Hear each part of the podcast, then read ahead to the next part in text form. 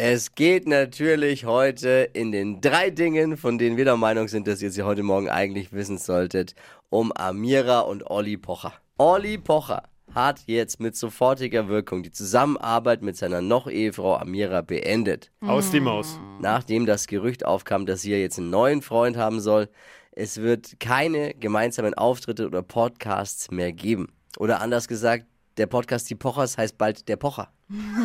er schreibt, aufgrund der mir erlangten Erkenntnisse der letzten Tage und dem dadurch entstandenen Vertrauensverlust ist eine weitere Zusammenarbeit mit Amira unmöglich. Naja. Den Satz hätte ich viel eher von Olaf Scholz über Nancy Faeser erwartet. Schauen wir lieber mal, was Bushido so macht. Der hat mich, hat es auch geschafft in die Rubrik hier. er will unbedingt ins Sommerhaus der Stars. Was? Der Oh Bushido. nee. Ja. Ja, gut, aber ich, ich muss ihm jetzt auch mal sagen, es gibt noch andere Wege, um seiner Frau zu sagen, dass man sich trennen will. Ne? Da muss man nicht gleich ins Sommerhaus. Vielleicht sollte ihm mal jemand erklären, dass das gar nicht die Show auf der Insel, bei der man fremdgehen darf, ist. Vielleicht ist, weiß er das nicht.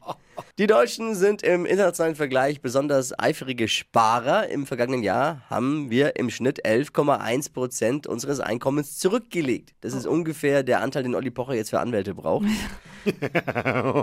260 Euro pro Monat sparen wir. Das ist aber nur ein Durchschnittswert. Ne? Die, Ja, da sehe ich mich nicht. ja, die einen konnten mehr sparen, andere waren eher wie ich. Das waren sie, die drei Dinge, von denen wir der Meinung sind, dass ihr sie heute Morgen eigentlich wissen solltet. Ein Service eurer Flo Kerschner Show. Ready für den Mittwoch? Yes. Auf geht's.